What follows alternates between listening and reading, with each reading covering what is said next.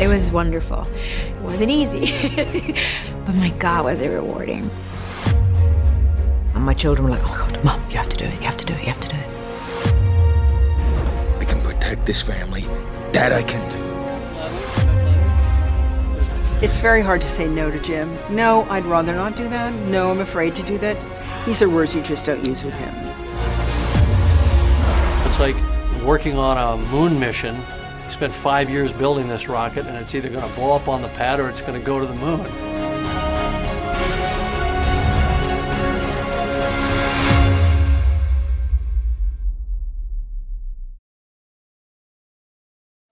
What will audiences see in this film that they've never seen in a movie before?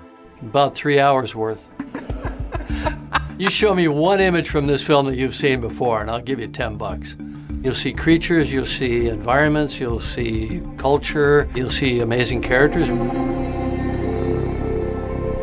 Leave it to James Cameron to push the boundaries of filmmaking once more. I never get intimidated by Jim's crazy ideas. I think that you always get inspired by them. He doesn't have the answers. He, he has his notions of what he wants to achieve, and then we become the guinea pigs.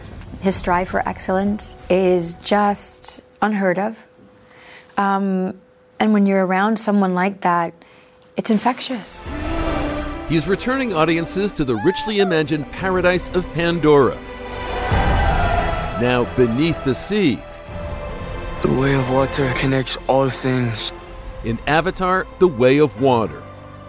The film requiring its performers to be up for the unique challenge of acting underwater. It's very hard to say no to Jim. No, I'd rather not do that. No, I'm afraid to do that. These are words you just don't use with him. Because he believes you can do it, and kind of because he believes you can do it, you go, well, I better do it. The sequel to the 2009 Juggernaut is cutting edge movie making. High definition cameras capturing facial expressions and a digitally enhanced Pandora. With an epic budget estimated at hundreds of millions of dollars and mega expectations, it's another high risk, high reward moment for James Cameron. The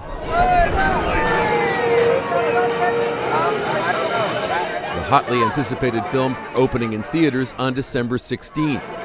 But The Way of Water debuts to an entirely different landscape than the original film back in 2009 did. With so many now staying at home to watch movies, can this new Avatar revive the ailing movie theater industry? You know, it's like working on a moon mission. You spent five years building this rocket, and it's either going to blow up on the pad or it's going to go to the moon. And I couldn't, I couldn't call that right now. Hey, welcome. Welcome to Pandora. The original movie once seemed like a pipe dream. Its mix of live action and performance capture a cinematic singularity in 3D. You know, I worked on that film for about three years before I saw one shot finished. And that was about a year from delivery. So it was a giant leap of faith. The sheer scope of the original film, its budget coming in at a whopping $237 million. An ambitious roll of the dice, even for Hollywood. And it was all a big experiment. And um, we had no guarantee that it was going to work. But the blockbuster defied all expectations, breaking box office records to become the highest grossing film of all time. Avatar. Avatar. Avatar. winning multiple Oscars and Golden Globes, and becoming a pop culture sensation. I choose you. And I choose you, Neytiri. Avatar getting shoutouts from the men and women of SNL, The mating ritual has begun. an homage from The Simpsons, even talk shows. How's it going there, Lockie? Oi, Nige Cafe Iman, O'Brien.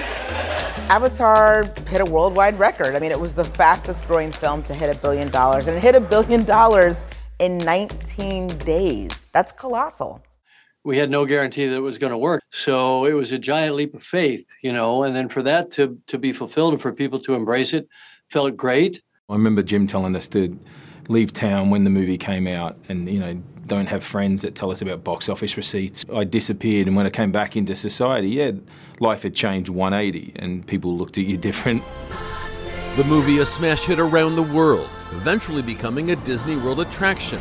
Pandora recreated. What kind of story did you want to give the world on this second Avatar movie? Well, I think there's a conscience of the first film, which I wanted to continue, which is around our remaining natural spaces and how civilization is encroaching on them. But I also just really fell in love with these characters, Jake and Neytiri, and I thought, what would that love story look like 15 years later? Then how much more powerful a story could it be? The Avatar story is so powerful, he hopes to turn the film into a five movie franchise, with the third film already shot. At a certain point, I had to face that crossroads. You know, do I want to do another Avatar movie? Do I want to invite lightning to come and strike the same place again? And is that even possible? You know, of course, my final answer was go big or go home.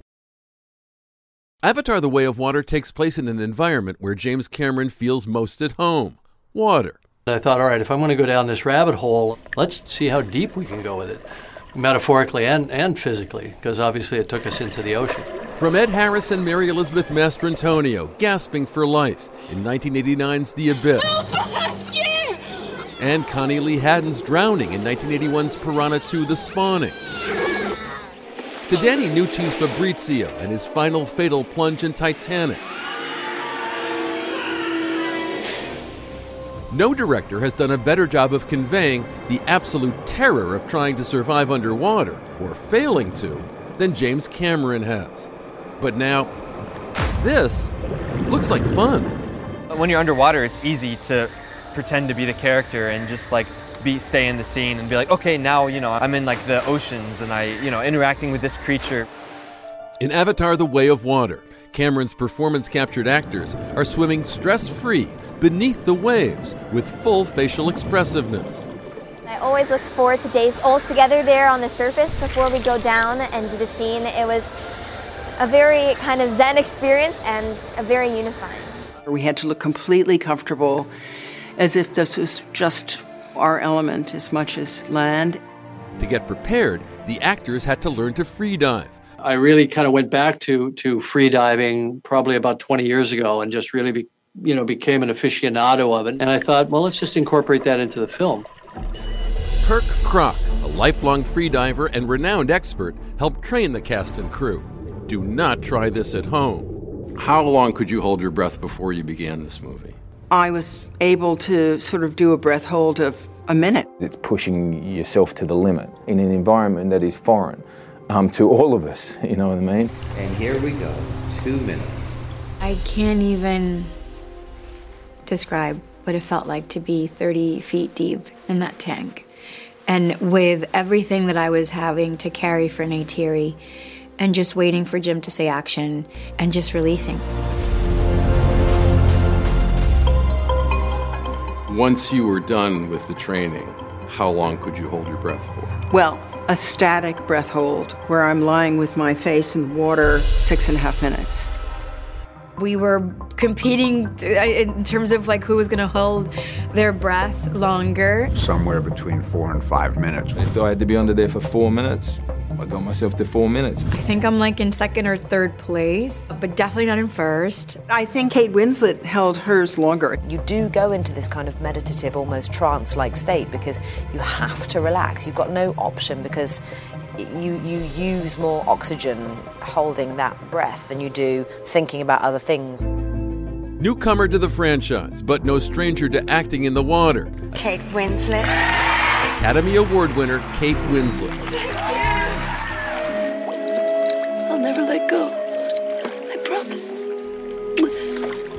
He constructs these strong female roles who are resilient, they're robust, they live with their heart, they lead with intention, and they are true leaders. What's it like to work with all these folks you've worked with in the past? It's cool. What's that shared language like for everybody? It's cool. It's it's uh, there's a shorthand and there's a trust. We know each other's strengths, and humor is one of the most powerful things. And that's really important for Kate. She likes to have a laugh, but then she toggles into business mode, and she wants you know her director to be there, to be very present with something that is actable for her. She's there to be great. This is the second time Kate Winslet has worked with James Cameron. The first was in Titanic. I'm flying. The role that made her a movie star.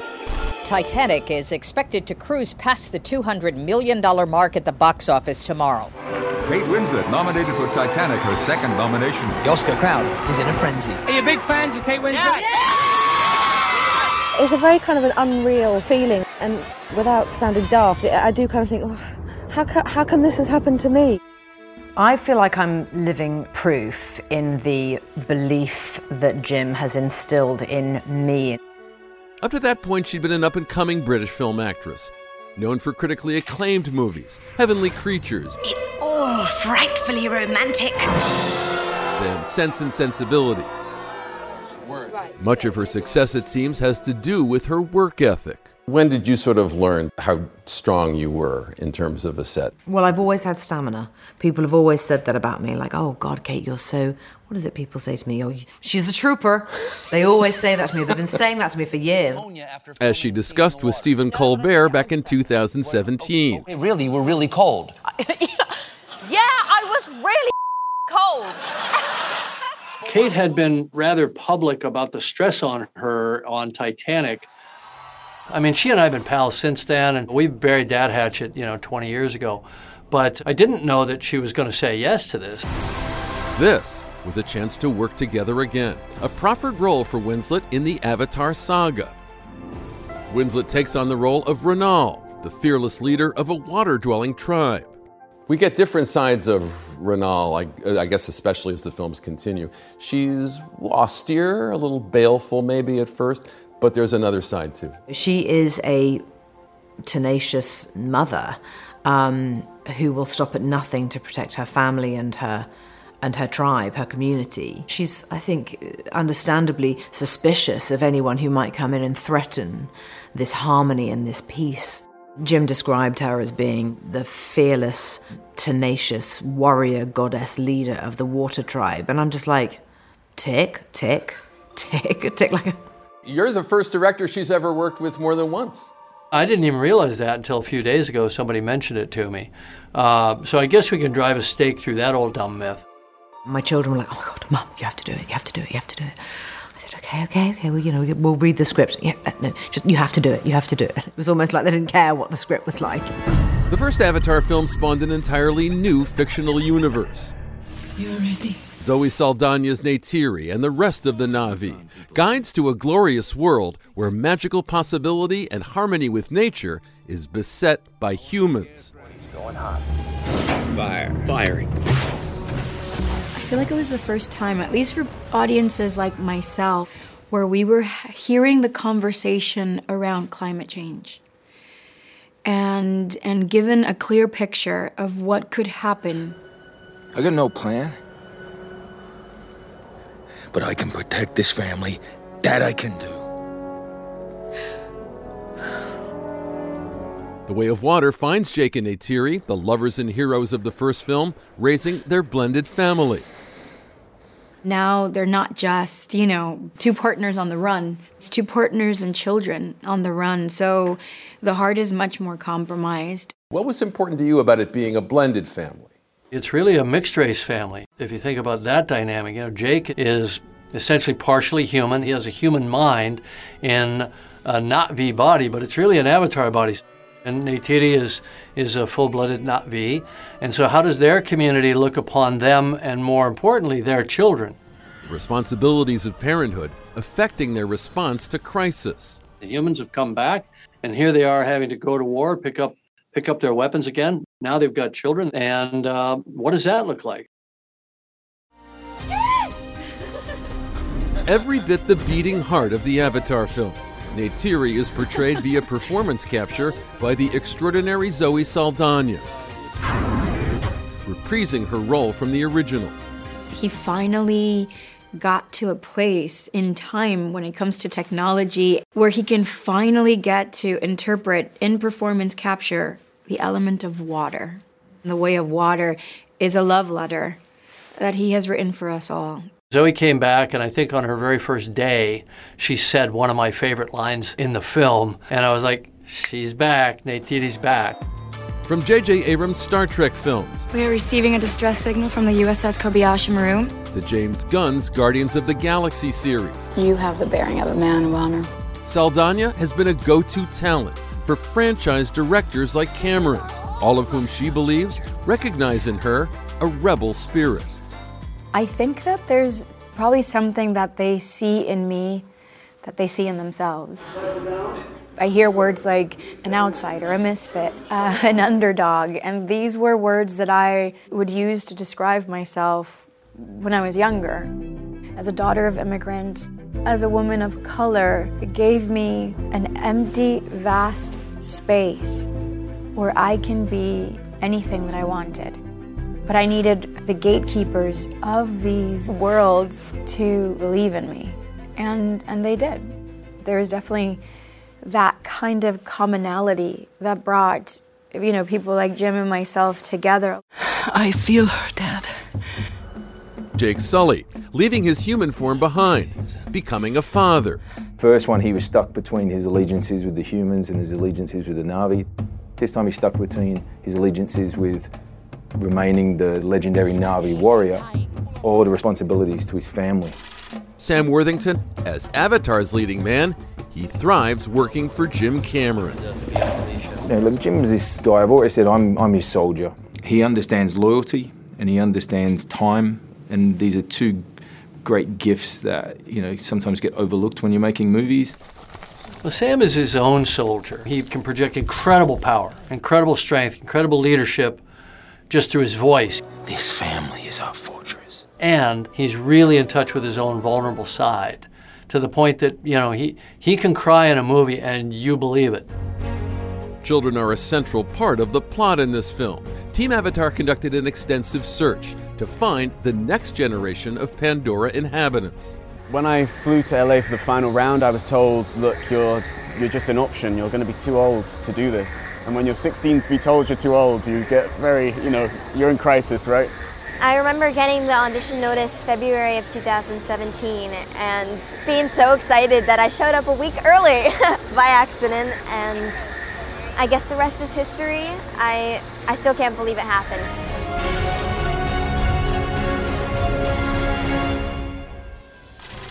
I didn't have much experience and because of that I thought my audition was terrible. Avatar was my like big oh my gosh this is happening I'm becoming an actor. But one of Jake and Neytiri's kids isn't a newcomer at all. When the first Avatar ended, Sigourney Weaver's Dr. Grace Augustine Grace. had breathed her last. Grace. A lunch found actor and director hoping to reteam on the upcoming Avatars. What do you remember about that lunch? well, I'd already made up my mind. I just needed to get her to agree. Cameron creating a new role for her as the teenager Kiri, the biological daughter of Weaver's original character, now adopted by Jake and Neytiri. Hi, Mom. The obvious choice to play that character was Sigourney, and in fact, I wrote it for her. You know, I was thinking, how can I get Sigourney back in this damn movie? How did he tell you he wanted you to play someone who was 14 years old? Well, you know, he said, Come on. We both know you're 14 at heart, so I don't think this is going to be a problem for you. Playing a character decades younger. It's perhaps her biggest acting challenge ever. I don't think he would have offered it to me if we didn't know each other, because he didn't know what a goofball I was. And basically, that is who I am. And, you know, Kiri is much more perhaps serious. Earnest. Earnest, yeah, and searching. Just as her teen character Kiri is searching, Weaver could recall grappling with her own life issues as she was growing up.